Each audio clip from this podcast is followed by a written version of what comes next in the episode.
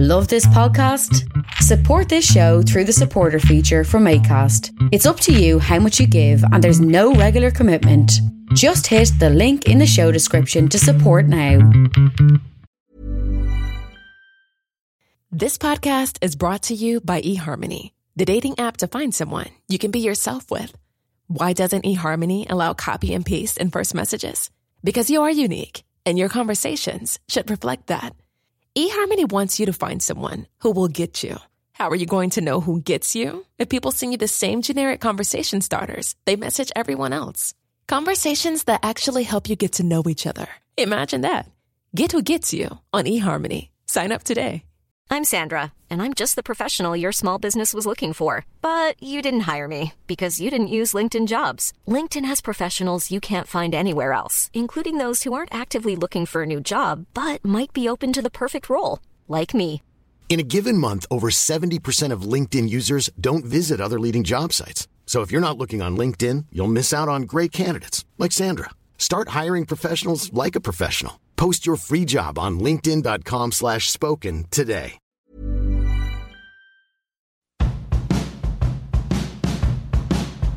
You got a diamond. This week, the Bookshelf Cinema is screening Spotlight, Born to be Blue, Brooklyn, Where to Invade Next, and more. And on Tuesday, March 29th, the Bookshelf presents a reading by best-selling author Yann Martel at Lakeside Hope House at 7 p.m.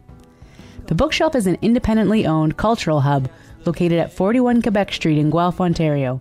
For more info about the Bookshelf's hours, listings, blogs, directions, and accessibility, please visit bookshelf.ca.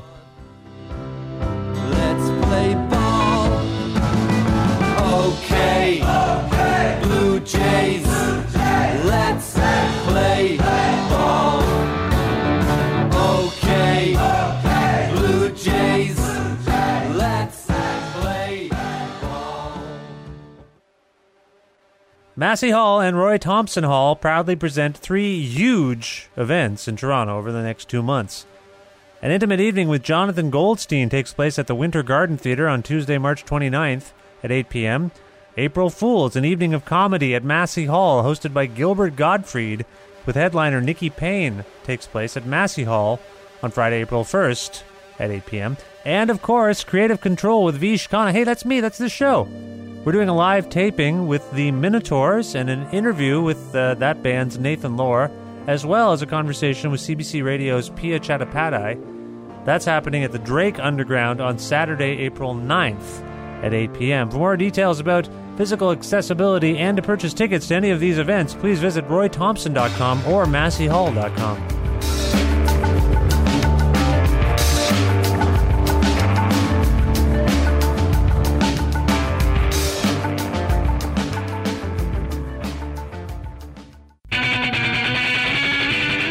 Creative Control with Vish Khanna.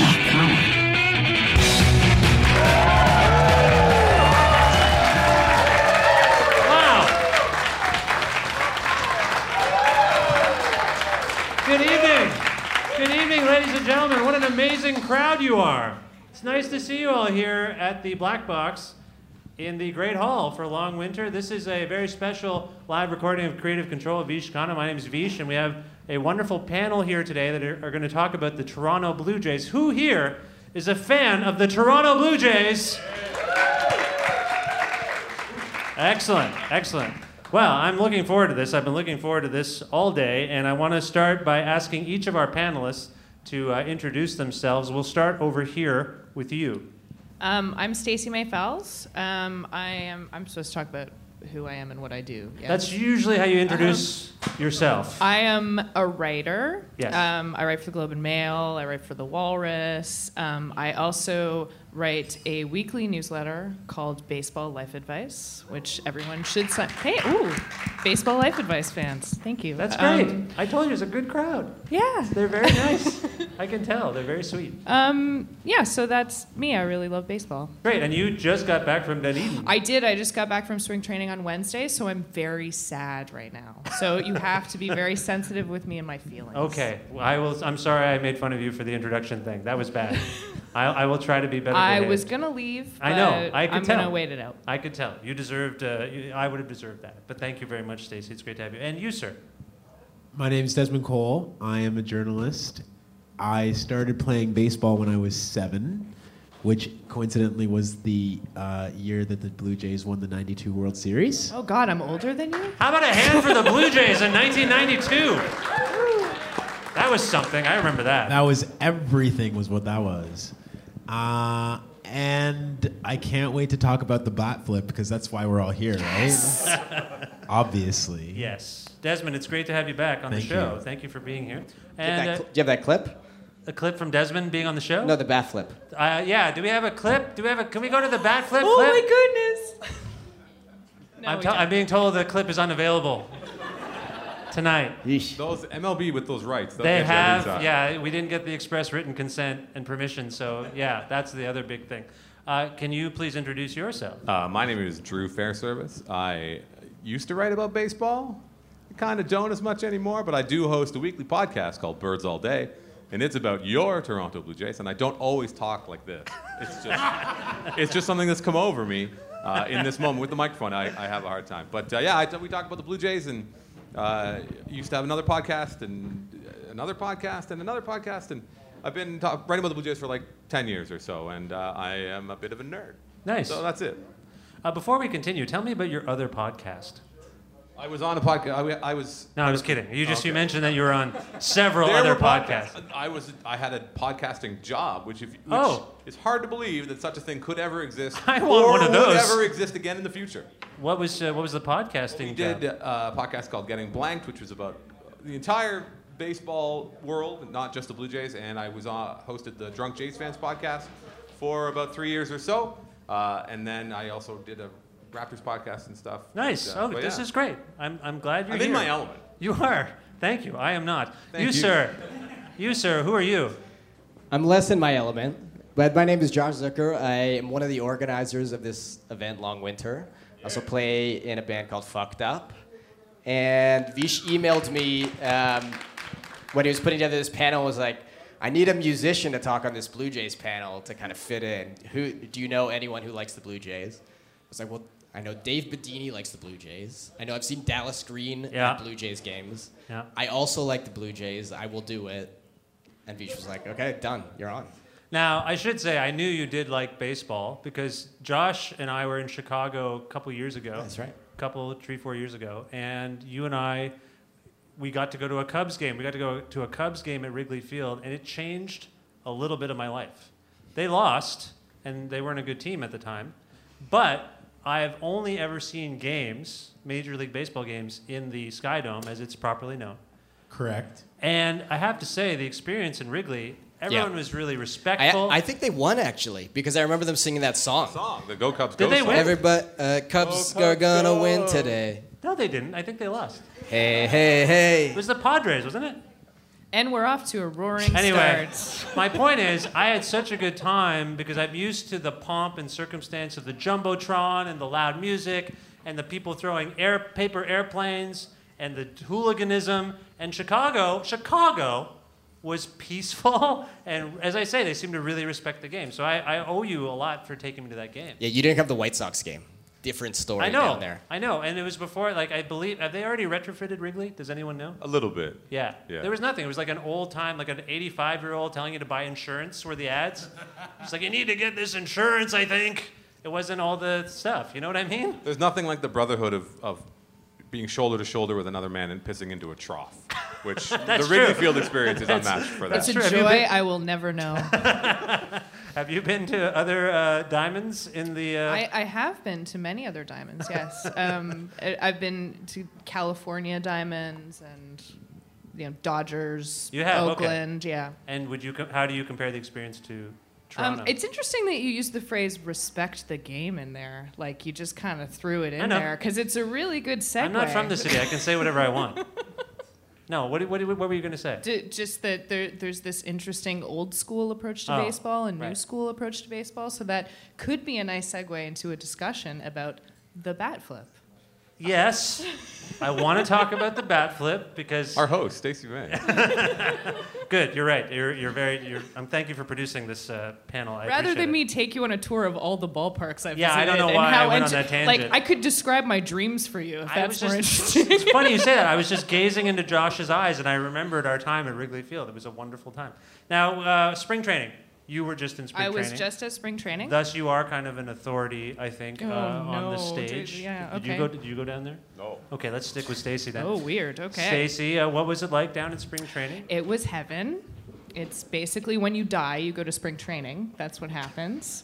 Um, I splurged on tickets this year, a whole $24 for front row behind home plate. Wow. Yeah, and uh, there was this really great moment where like Dalton Pompey was was warming up, and the guy next to me was like, "Hey, I went to the same high school as you," and he turned around and he's like, "Here," and he's like, "Oh, really? Did you have Mrs. Simpson as a teacher?" Like it was, it spring training is this surreal environment where like the players are like in your face. Oh wow. Yeah, Have you been before? four years now is my fourth year. That's amazing. And it, I mean, it's funny because my husband does not care about baseball at all.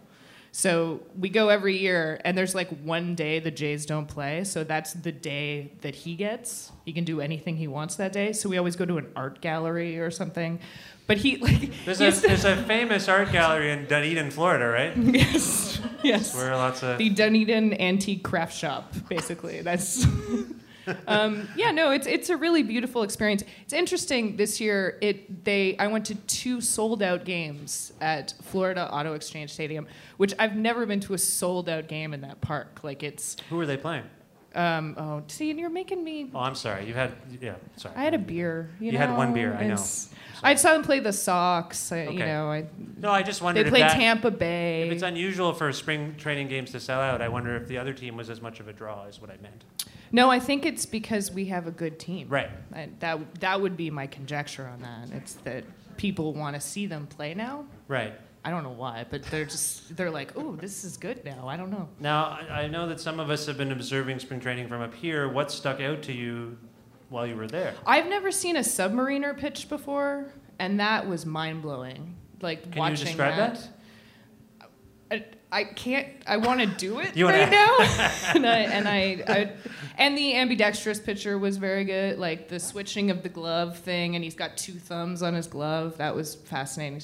I'm a I'm a real. I love pitching. I'm really just into pitching. So watching this weird misfit toys pitching staff we have now is is really totally fascinating to me. Okay. Now, Drew, did you, I know, scrutinize the game very closely. What's sticking out for you about this uh, spring training? Some of the players are performing better than I would have expected. That's my official analysis. No, it, it's very difficult to draw too many conclusions from when you're watching spring training because it's more of a laboratory than it is a competition. Pitchers are working on new pitches or trying to integrate things they would have uh, practiced all winter long on their own, Yeah. trying to see if it's something they can implement then when the games matter. Uh, bad, they, they- there's a lot, lots of old saws. Oh, the pitchers are ahead of the hitters this time of year, where the hitters are trying to get their timing. Um, it's different than it used to be. It used to be, you know, they would drink all winter long and show up and kind of sweat off the weight, get themselves ready to go to ready to go to the season. But now there's so much competition, there's so much money in the game that these guys start working out like December 1st. Season ends at the beginning of October. Right. Jay's season ended in the end of October they're right back at it. You know, Aaron Sanchez, pitcher for the Jays, added like 25 pounds of muscle in the offseason. So he's trying to, you know, compete for a job. The Jays are a set team, right? They're Yeah. a very complete lineup. So there's not many jobs up for up for grabs. But uh, other than you know Aaron Sanchez uh, potentially being a starting pitcher versus a reliever, so so it's it's more about what are they what are they saying, and, and is anyone going out of their way to perform in a way that is going to cost them their job? I think, which Right. is not really happening. Okay. Interesting on this note. So I went to see a Phillies game, a Jays Phillies game, and R.A. Dickey was pitching. And R.A. Dickey looks really good right now. Oh, He good. did- and he's lost, I think, the 25 pounds that it's, they just swapped They it. transferred. Um, and he, you know, he pitched a good couple innings, and then I went to go get a beer, and then he gave up a home run. And then I read the recap after, and he was trying out his fastball. Like he lit, like exactly what you're saying. He's like, well, I was doing good, so I thought I'd try something I don't do well on, and I didn't do well, and it's fine. Like it's it's a really interesting environment where they just Right, mess because the, around. the stakes aren't as high, clearly, and then why, you're right. Like it's an incubator, basically. They can try whatever they want, right? Yeah, nobody cares about the preseason, except the pundits, right? Yes, because you have to. I went to them first. People who get paid to write about sports have to have something to talk about when the preseason starts. And one thing that I think is really interesting is Marcus Stroman, who is set to be the ace of the pitching staff now that David Price is gone, and. I think that there's an interesting question about like, is the Toronto media going to try and crush Marcus Stroman's soul like they do to so many young, up and coming prospects in Toronto sports with pressure and with expectations? And Marcus Stroman just seems like the most resilient dude in the world. Pretty unflappable, yeah. It's come back from so much, so I think he's going to be all right. I, it, it's a fun, young, exciting team. It really is. Yeah. Josh, uh, you and Desmond, I think, represent fans on some level more than analysts, so to speak. Uh, do you care about the spring, like training? Do you care about the preseason at all? No, uh, I I care about you know seeing seeing the stories a little bit, like Yeah. how it shakes out, who's going to make the team, who's not. But but there's very little intrigue or drama with the Jays this year. It's like they have a ton of amazing fucking players who are going to be great this year, and there's a couple guys. Are they going to pitch? Are they going to start? Are they going to relief? But like last year, I feel like there was a lot of a lot of stuff going on, like second base and relief, and Right. this year it's like everybody's kind of, and that's all the reports, right? It's like everybody's feeling good, like cohesion among the team, and You just want everyone to get through healthy, basically. If you're the Blue Jays, you just don't want anybody to get hurt, like like Marcus Stroman did last year. Right. Well, there is some off-field drama, though. I think it's safe to say there's been some weird stuff going on. For example, the saga of the Ted Rogers statue, and this young man. For those of you who haven't heard, there's a young man who uh, online threatened to. Correct me if I'm wrong on any of this, people. But my understanding is he threatened to take a 700-foot statue of Ted Rogers and throw it 700 pound, maybe. We'll go 700 with pounds? Seven, I 700 think he feet. wanted it originally to I be think it was 700 feet. 700 pounds, thank you. I, I'm going to throw the CN Tower. no, I wasn't going to throw the CN Tower. This is why I said, correct me if I'm wrong. This young man threatened to throw a 700 pound statue into the lake. I think he said he was going to decimate it. He, he made various. Uh, He was going to throw it in the harbor. The That's harbor. The exact Harbor. quote. He was going to throw it in the harbor if the Jays didn't re sign Bautista. Is that, did I get that right? Yeah. No, it was pay the man expletive expletive. Right, pay the man. harbor expletive. Which, in an, in itself, I mean, that's an online thing that happens. But the police were called by the Rogers notified the police, and they visited this man.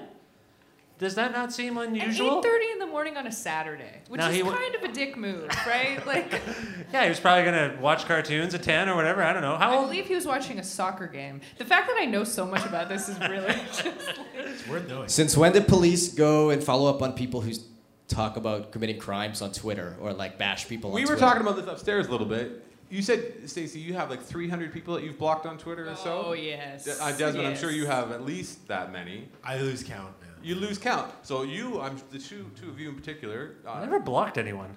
just dealing with bullshit online all day. I don't know that any of the we were trying to decide what's the, the ultimate face of a of an online abuser. Is it the dog avatar? Right. Is it the picture with your girlfriend, or is it the picture of your baby? The There's like all these same personas online that, that perpetuate crimes on on people who Right. have the audacity to express their opinion. But they sent nobody the bothers cops. them. There's no cops No, after them. I mean you raised a really good point about this. I mean, how many women have complained about this? The police don't go follow up on it. that is true. But yeah. the statue of Ted Rogers, which I understand is 700 feet tall, that thing is, you know, they're really worried about things. What, I mean, Desmond, I have to ask you about this. Cops going to chase down a kid, For the people who listened to the last podcast of yours that I was on, I said then that we have too many police in this city, and I'm going to say it again.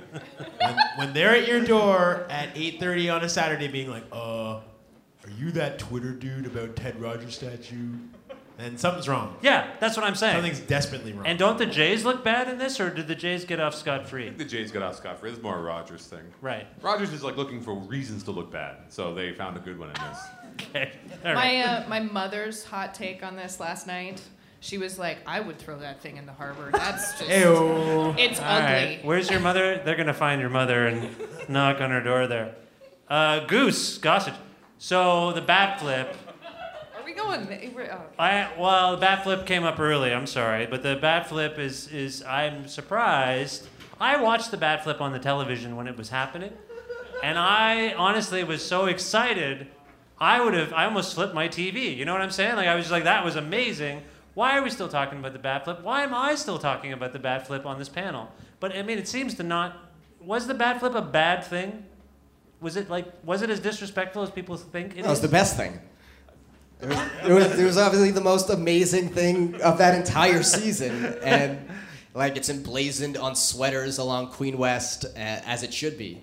This is going to be like a panel of bobbleheads at this point because we're all just going to be nodding. Be like, the, ball, the bat flip was the best. The bat flip was noteworthy, I think, because it was so exuberant and it was done in a way that we wouldn't. Ha- baseball hasn't really seen anything to that degree before, with him standing at the plate and throwing it up in the air. Of course, there's never, ever been an inning like that seventh inning. In Yeah, that inning was 1985. bananas. Yeah. There was so much going on there that anyone who would fault any player, let alone Jose, ba- Jose Bautista, for, for doing that or expressing himself in that crazy game, that crazy comeback, they are uh, probably a 60 year old angry white guy No, like Goose no, Gossage. no. Actually, well, there's yeah, there's this guy Goose who made the. What did he say? What did he? He swore a lot. He, he said that- fucking disgrace Yeah, was what disgrace. he said. Jose Bautista is a fucking disgrace. But let's be Am I allowed to swear? I don't even know. Too late. Too I'm not your mother. I'm not the one telling people to throw things in a harbor, like your mother. She was probably like, I'd throw that thing in the fucking harbor. I'm your mother, Stacey.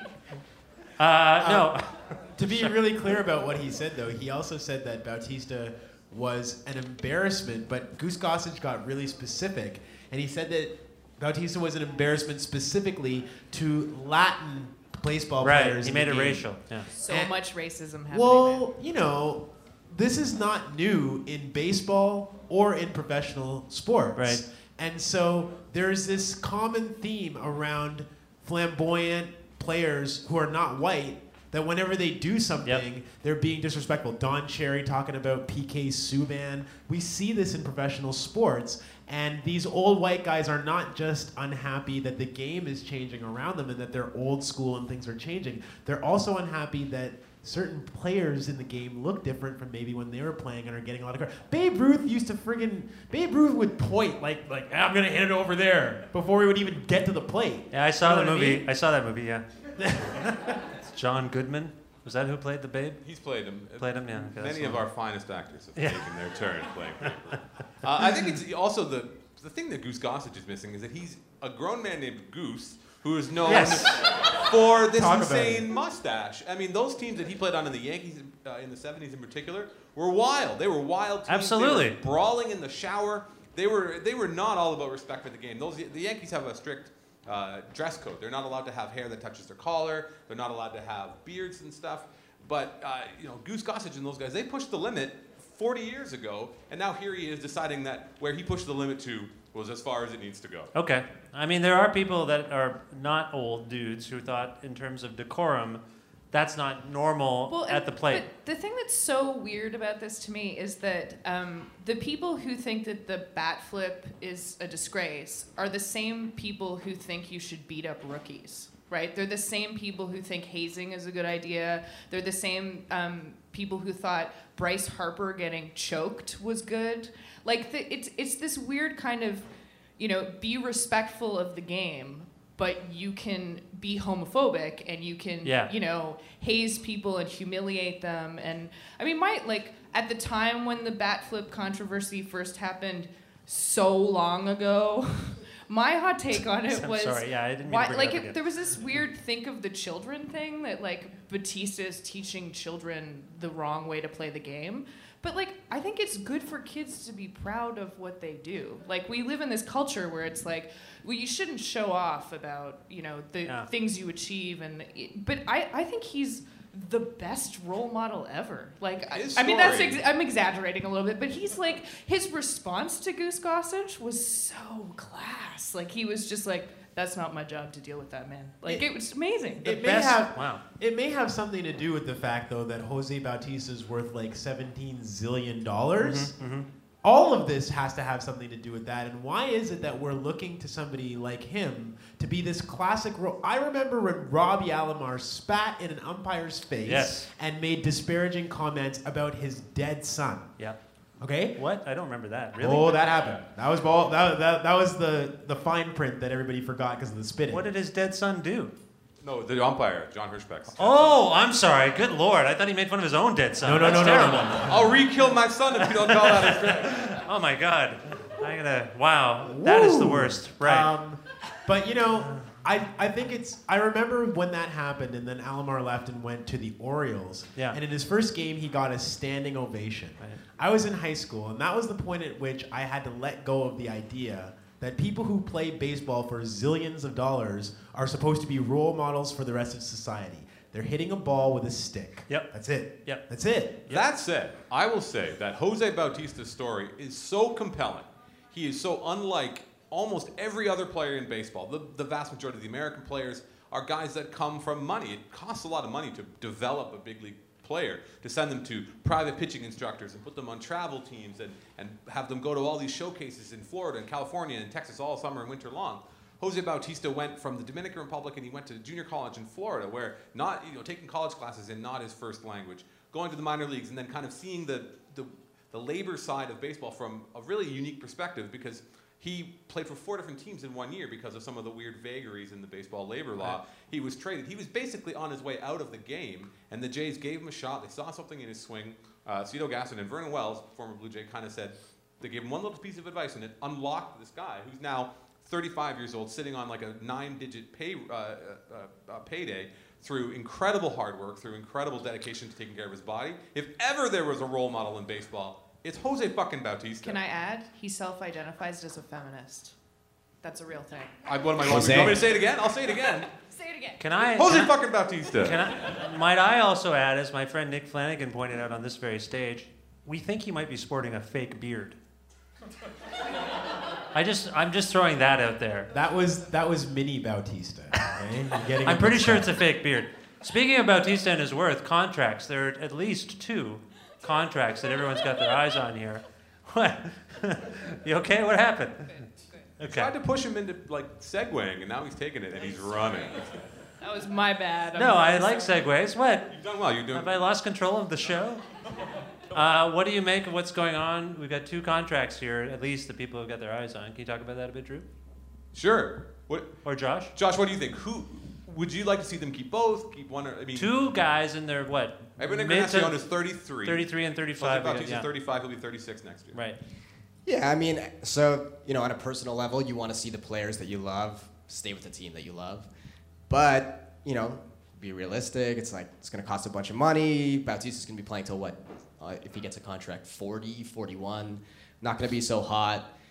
You know, if he goes out this year, has a great season with the Jays, and sign somewhere else, as long as it's not one of like Jays' rivals, I'll be all right with that. You know, He's counting it's like good. it's probably it really it's like it's probably for the best best Right. for the team if he doesn't sign for like hundred million dollars, playing till he's That's- forty whatever. That's hard for some people to hear, I bet, because he's so beloved by most people who are fans of fake beards.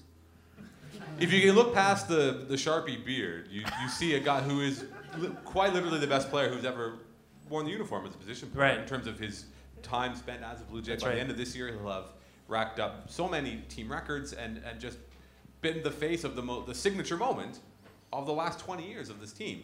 But there's only so much goodwill when everyone knows what these guys get paid and the Blue Jays, Yeah. Blue Jays have lots of money. Rogers has enough money to send the, their secret police after guys for threatening a statue.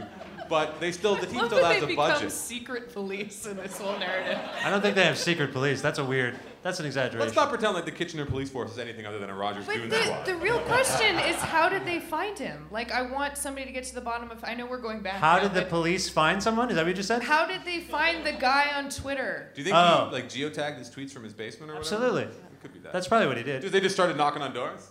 Is there a scumbag who lives here? Uh-huh. Please continue. Sorry. The point. They're, I mean, they are Rogers. They own the internet Yeah, in, yeah. in most of this part of the world. Oh So snap! I It didn't gets a even little. think of that. It gets nefarious.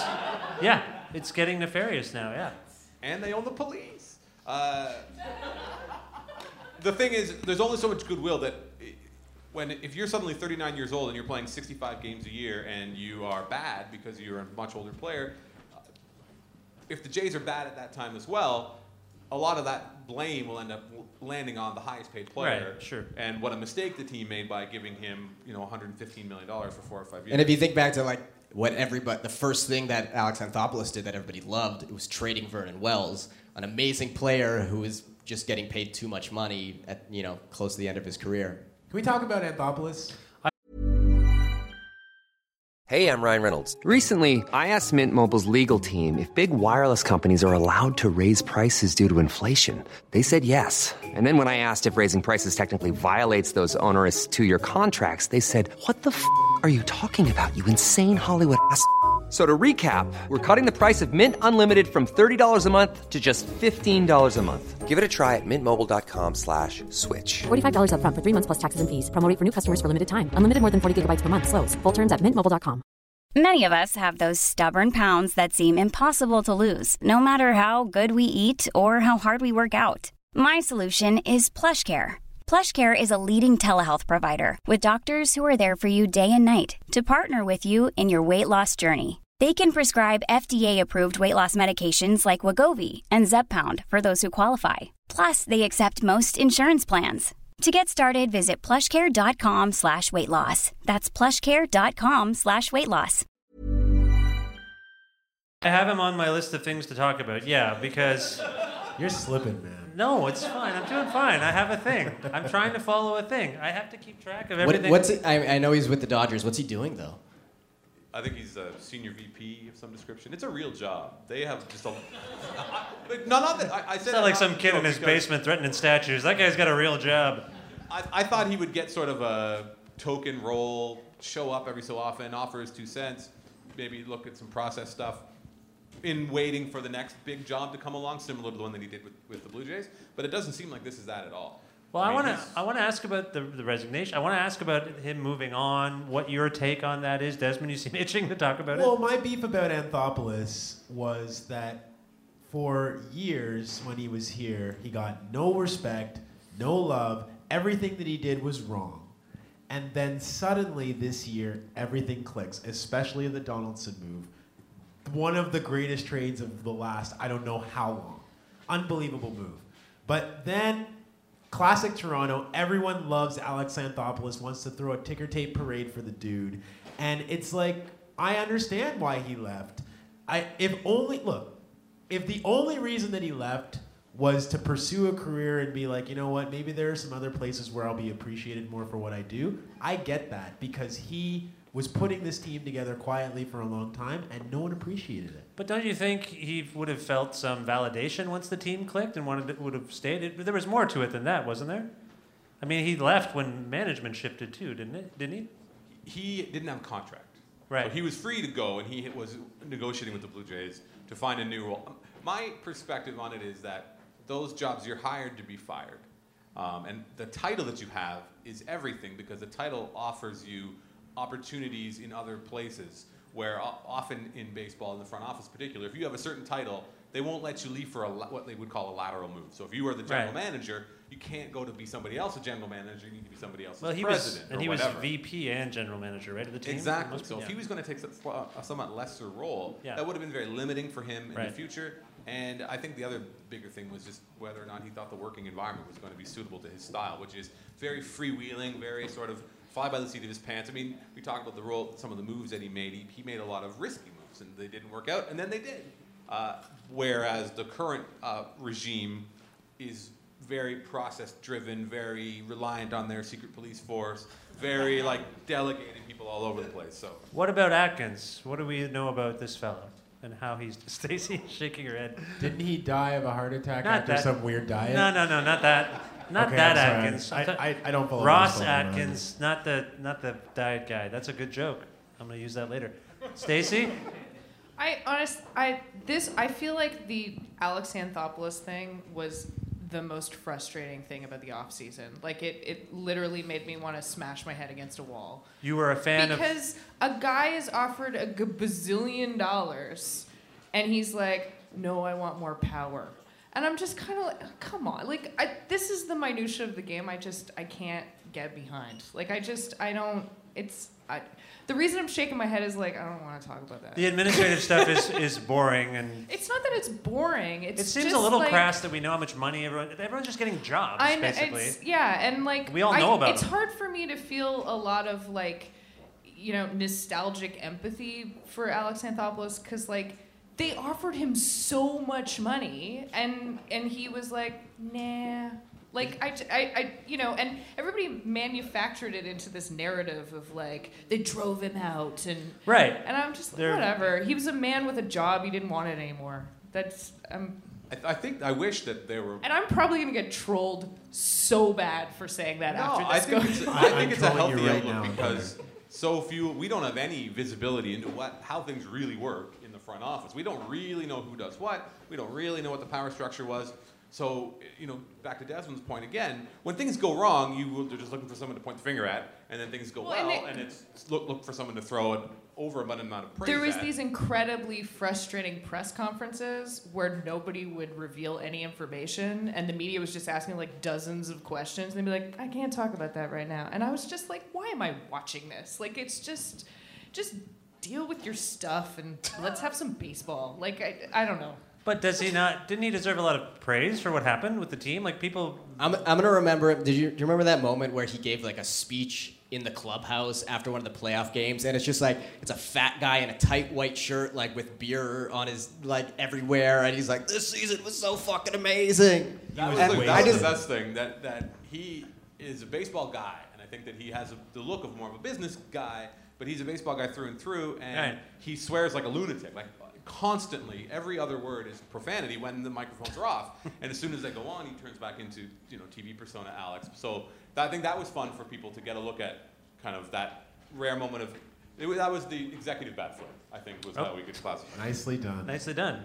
I want to talk about this team's impact on the city because we, you made a crack about Toronto, typical Toronto, ticker tape parade when things are going well. How do the Blue Jays tangibly impact this city? I'm curious if there's a way to talk about that uh, and the mood they set last year because I noticed it. I don't even live in this city, but we felt it. It was reverberating around the city, like uh, in the vicinity of the city, if you will. Can you talk about that? Yeah, everything's more fun when you're winning. And the Jays were just so impressive for such long stretches of time last season. It was infectious. Like it would be in the I'm I'm a news guy.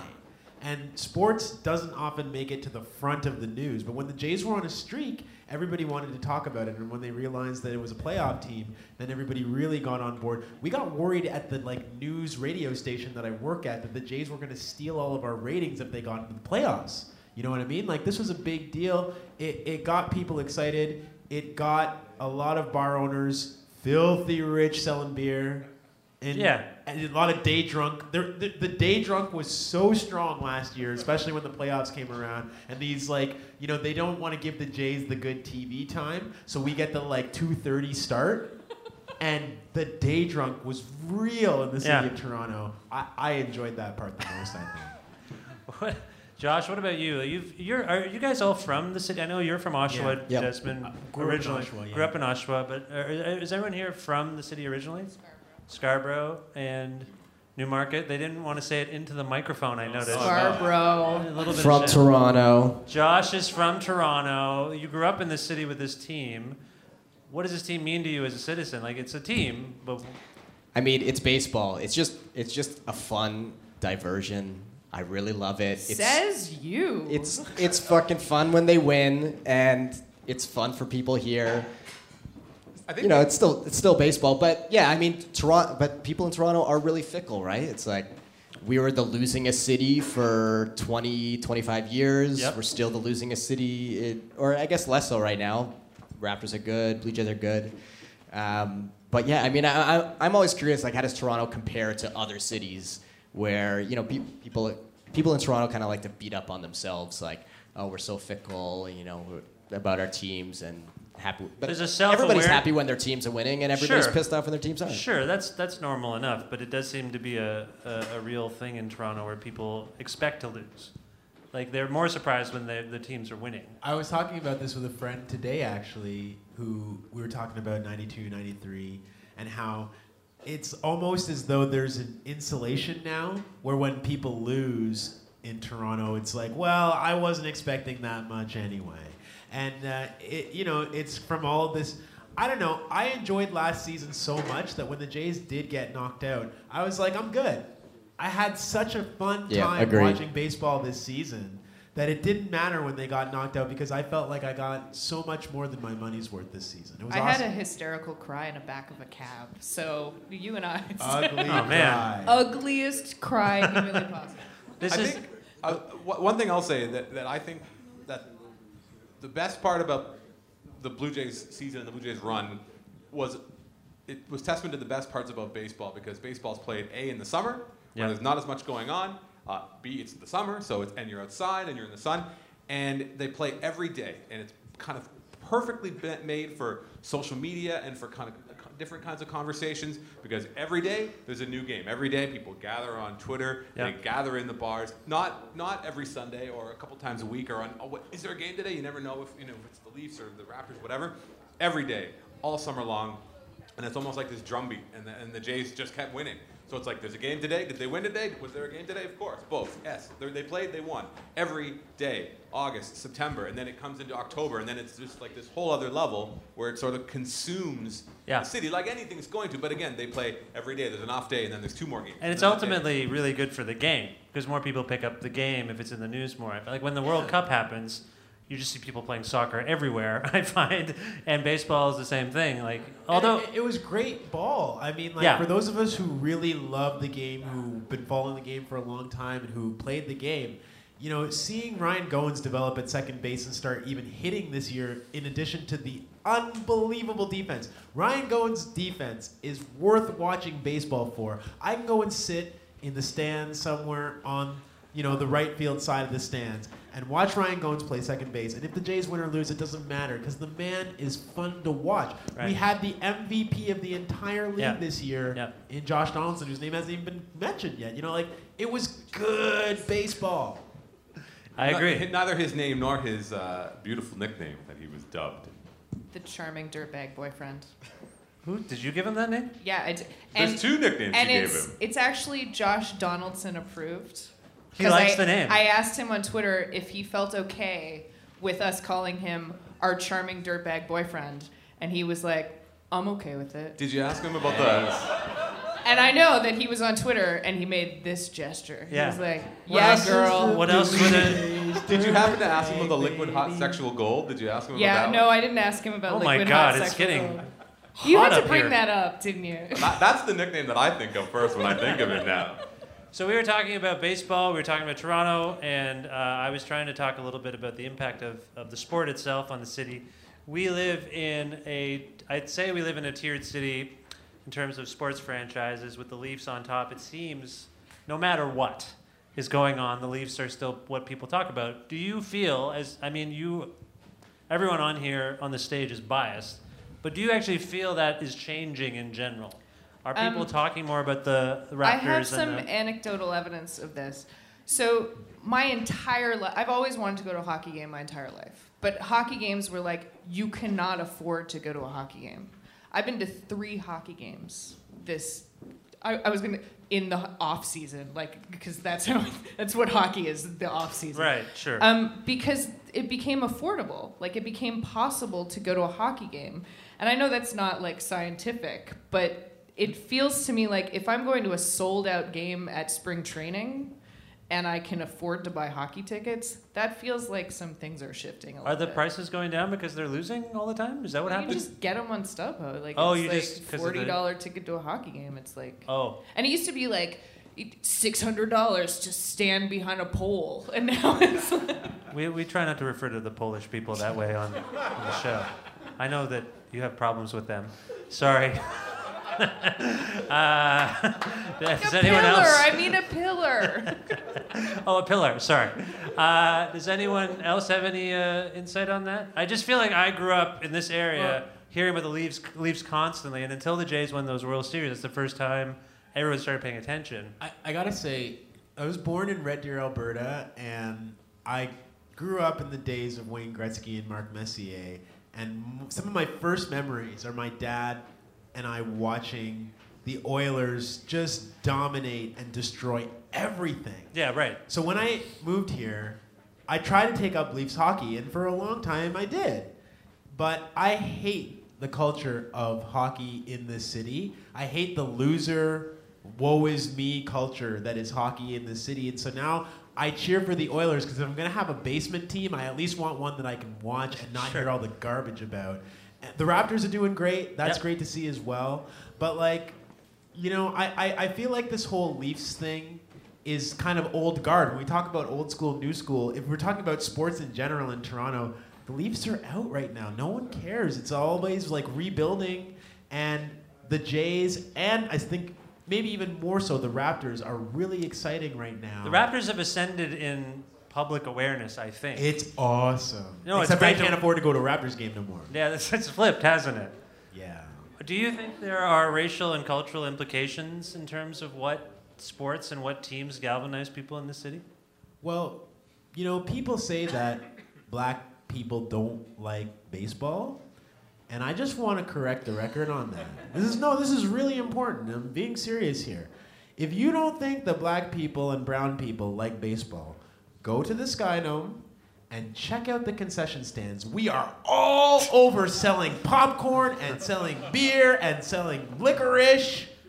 That's a weird way of gauging interest in a particular event or spectacle. You know what? Toronto is one of the most segregated cities in the entire world. We need to start actually being honest and talking about that. Sure. No, I agree. People who are white sit in the stands and enjoy the game and have a beer, and people who are black and brown serve the beer and serve the popcorn and the hot dogs. And that's like that, not just in a baseball game, but everywhere. And I do wish we would start talking about that more. It's it's it's real, and it's part of the reason why somebody like Goose Gossage thinks he can go after Jose Bautista for being what he calls Latin because the game has been a white man's game for a long time. You know, when Hank Aaron was about to ba- break Babe Ruth's record, he got death threats.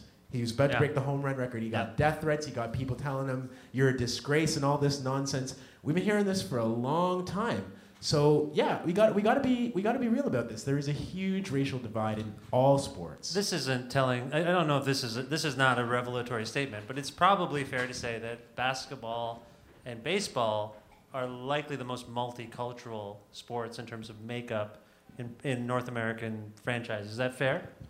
Yeah, I mean, yeah, I think so. I, I do think that the Blue Jays in particular have done a really poor job of marketing themselves to potential new audiences. For me, sitting there, and I say like there are huge South Asian populations in, in Southern Ontario. Why are why is there not like a concerted effort to recruit people who are new to Canada to come and partake in baseball and, and, and understand baseball? And if you, I could say something like cricket, but it doesn't even have to do What, with that. what, It's what were you like- going to say about that? Was not a sentence. I just was curious.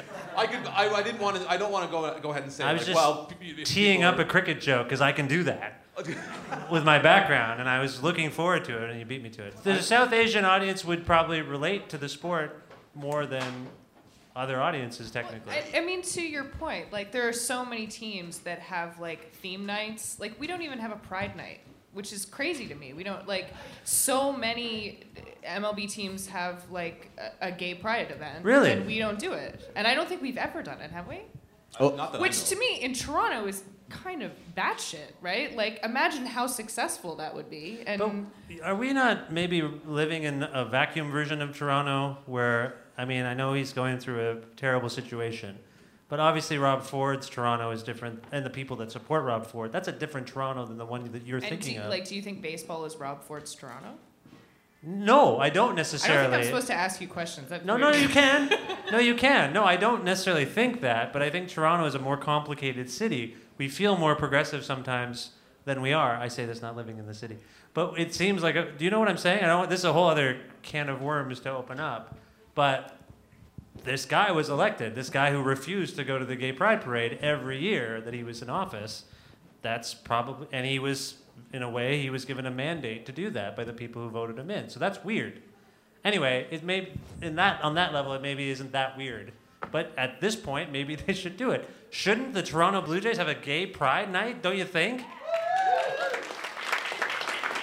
It seems weird that that's not happening. I mean, man, don't get me started about Rob Ford and his Toronto, but Um, the Jays, when they're playing well, don't need any kind of promotion. Like they could have uh, spit on the Ted Rogers statue day and people would still come. You know what I mean? Like definitely. They they, they def. I I'd be the first one there. Um, but It's a giant statue, by the way. You have to. Bring up the statue to spit on the people.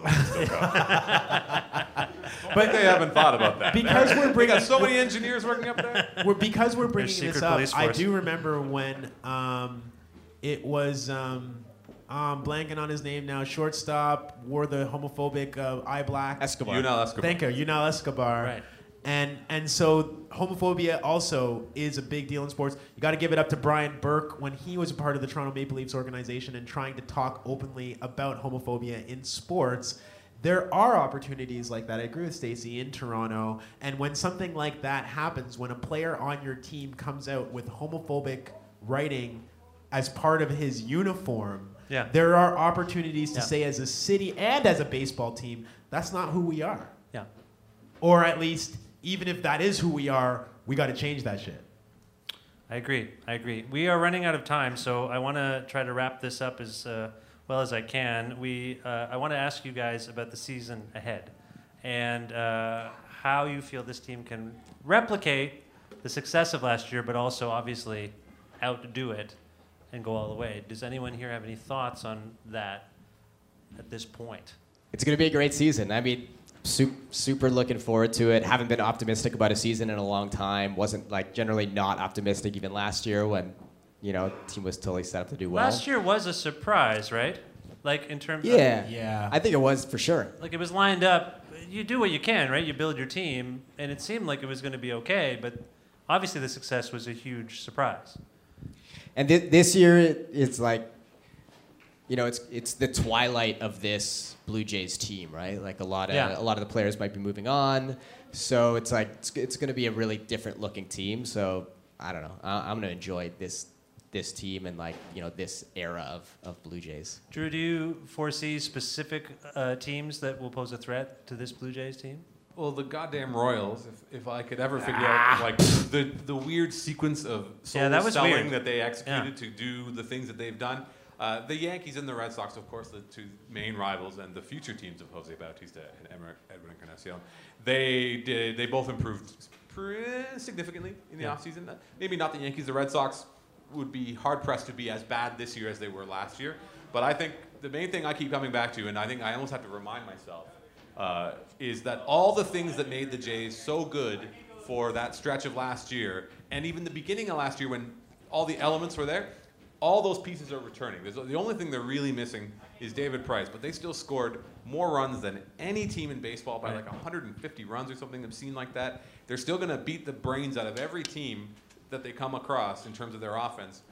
Uh, it's going to be a great season, and so much of the things that made it great last year are all in place to return and uh, follow up. I mean, my big takeaway from spring training, we, we had a lot of pessimism about our pitching when we lost David Price. We were like, oh, we're so fucked now. What are we going to do? Our pitching looks great. Yeah. I mean, I'm no expert, but like What are they, 11 and 4 right now? Like, in, for what it's the worth? Nationals just snuck by them in the Grapefruit League. And I'm Right. so mad about that. Bryce Harper, you beautiful man. Um, but it, our pitching looks really solid, right? And Yeah. I like I think that we're all terrified because we lost Price, and I don't I don't think that that's a real thing to worry about, to be honest. Okay. Like bye summer camp boyfriend, see you later. Like I just whatever. Oh no. Uh, I mean, I, I appreciate what you're saying. yeah. I, I'm looking forward to watching more infield defense, which I think is some of the most exciting stuff in the game. That's why I'm an, uh, an Alomar fan for life. Because when you have great defense on the infield, not just offense, but when the defense comes back on the field, it just makes things so much more exciting to watch. I look forward to more of Edwin Encarnacion's wacky antics in the dugout because I think he is the funniest, most animated dude on the team. I hope he gets re-signed, yeah. Yeah, and, and finally, Munenori Kawasaki. How did we go an entire con- like conversation without talking about him? He's not going to be back this year, but the That's the, probably why. well. Was it Ouch, germane to our ouch, Blue Jays conversation? Ouch. Sorry. Should I continue? No, go ahead. Sorry. The thing about Kawasaki though is that like and I noticed this about the Leafs too. Toronto likes the bit players, right? Right. Toronto likes these kind of scrappy, lunch pail, nine hundred thousand dollar a year blue collar kind of players, right? and Kawasaki was that guy, and he would get people up in the stands just by coming up to the plate, just by being him. And I hope that this season, now that we have all this excitement about our team, I hope we see that spirit continue. When you go to a game and you sit in the 500s, that's what's really fun about baseball is people going out. They're called fans for a reason. Fanatic. Like, be silly, be stupid, go cheer, go have a good time, forget yourself and your stupid Toronto stuck upness for a minute, and go watch some friggin' baseball. All right, Desmond. Well put. I'm going to do a very. We're we're pretty much out of time. I'm going to do a very quick lightning round and go around uh, this panel. If Ross Atkins asked you for one piece of advice, what would you offer? We'll start with Stacey. Don't talk to me. I don't care. Okay. Like, I'm just- Is that about me or Ross? It's very. I'm I'm I'm offended. new dad. I don't want to talk to new dad. I was gonna say eat more carbs, but I think I wore that joke out already. So I It's got good that it's that's a callback. I think they call it that in the in the business, don't they? Eat more carbs. I liked it. It's good. You got anything? Uh, For Ross? Listen to your actual your boss, the actual general manager, Mark Shapiro. Do what he says. Josh. What else you got? Next question. I've never had anyone do a next question for a lightning round. That's good. Pass. All right, ladies and gentlemen, that's the end of this program. If you want to follow, there are no more questions in the lightning round. We are out of time. Uh, Stacey May Fowles can be found at staceymayfowles.com, and you can follow her on Twitter at Miss Stacey May. Please be nice. Also, yeah, how about a hand for Stacey? Thank you, Stacey. Drew Fairservice is the host of Bir- the Birds All Day podcast, and you can learn more about him at Ghostrunner on First.com and also on Twitter at Drew G R O F. Right? Drew, about a hand for Drew? Desmond Cole is a columnist for the Toronto Star. He also uh, does a show on News Talk 1010 and the Ca- Canadaland Commons podcast. You can follow him on Twitter at Desmond Cole. How about a hand for Desmond Cole? And Josh Zucker plays guitar and fucked up, and he helped co-organize this entire long winter thing. How about a hand for that? Hey. Josh, do you want to give uh, people your uh, online coordinates? No. At long, because they might come to your house. Don't find but me. the- yeah, yeah. At long winter. Rogers winter. can find me, everybody else. At Long Winter TO for more information on Twitter. What was I going to say? Oh, I have stuff to tell you about. I'm on Twitter at Desmond Cole, by the way. I did say that. Did you say that? I did, yeah. I was too busy dreaming about the awesome things you're gonna say. I did at Desmond Cole, right? Everyone follow Desmond. He's great. But now He's you've said it three times. I know. Now it's going to appear before us or something. I don't know what the hell that means. I have a couple of quick uh, announcements. We are doing another taping uh, of Long Night with Vish Khanna here tomorrow night. Did you know that? Our guests tomorrow night are Jay Ferguson and Patrick Pentland of the rock outfit Sloan. We have Zane Caplansky doing a live cooking demo. Apparently, he's going to make us uh, Reuben sandwiches. I don't know what that is. That good? Is that ever good? I don't eat the Reuben. It's a good sandwich. Okay, that's going to be good. Filmmaker Caitlin Durlack is going to be here. A performance by the band So Long Seven, and just announced today, after finding out yesterday, uh, for a conversation here uh, tomorrow, CBC Radio Q host Shad will be here. So come on back. That'll be fun.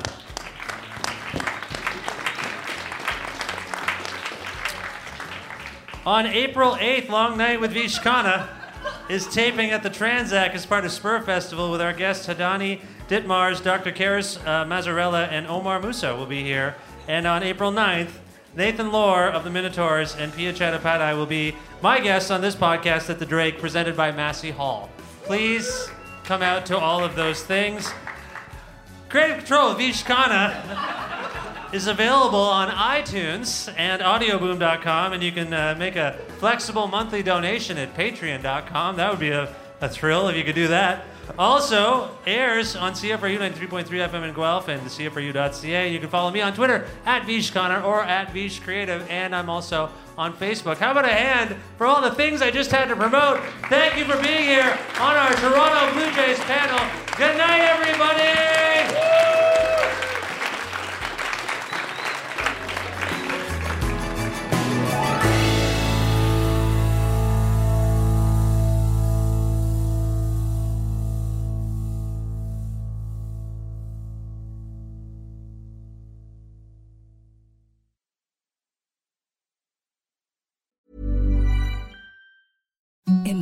softest sheets you've ever felt. Now imagine them getting even softer over time. That's what you'll feel with Boll and Branch's organic cotton sheets. In a recent customer survey, 96% replied that Boll and Branch sheets get softer with every wash. Start getting your best night's sleep in these sheets that get softer and softer for years to come. Try their sheets with a 30-night guarantee. Plus, get 15% off your first order at bollandbranch.com. Code BUTTERY. Exclusions apply. See site for details. ACAST powers the world's best podcasts. Here's a show that we recommend.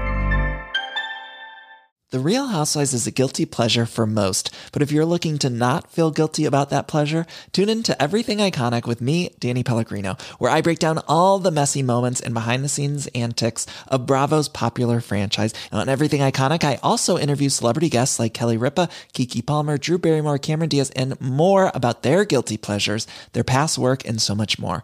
So if you're pop culture obsessed and find yourself watching way too much reality TV like me, tune in to Everything Iconic with Danny Pellegrino wherever you listen to podcasts. ACAST helps creators launch, grow, and monetize their podcasts everywhere. ACAST.com.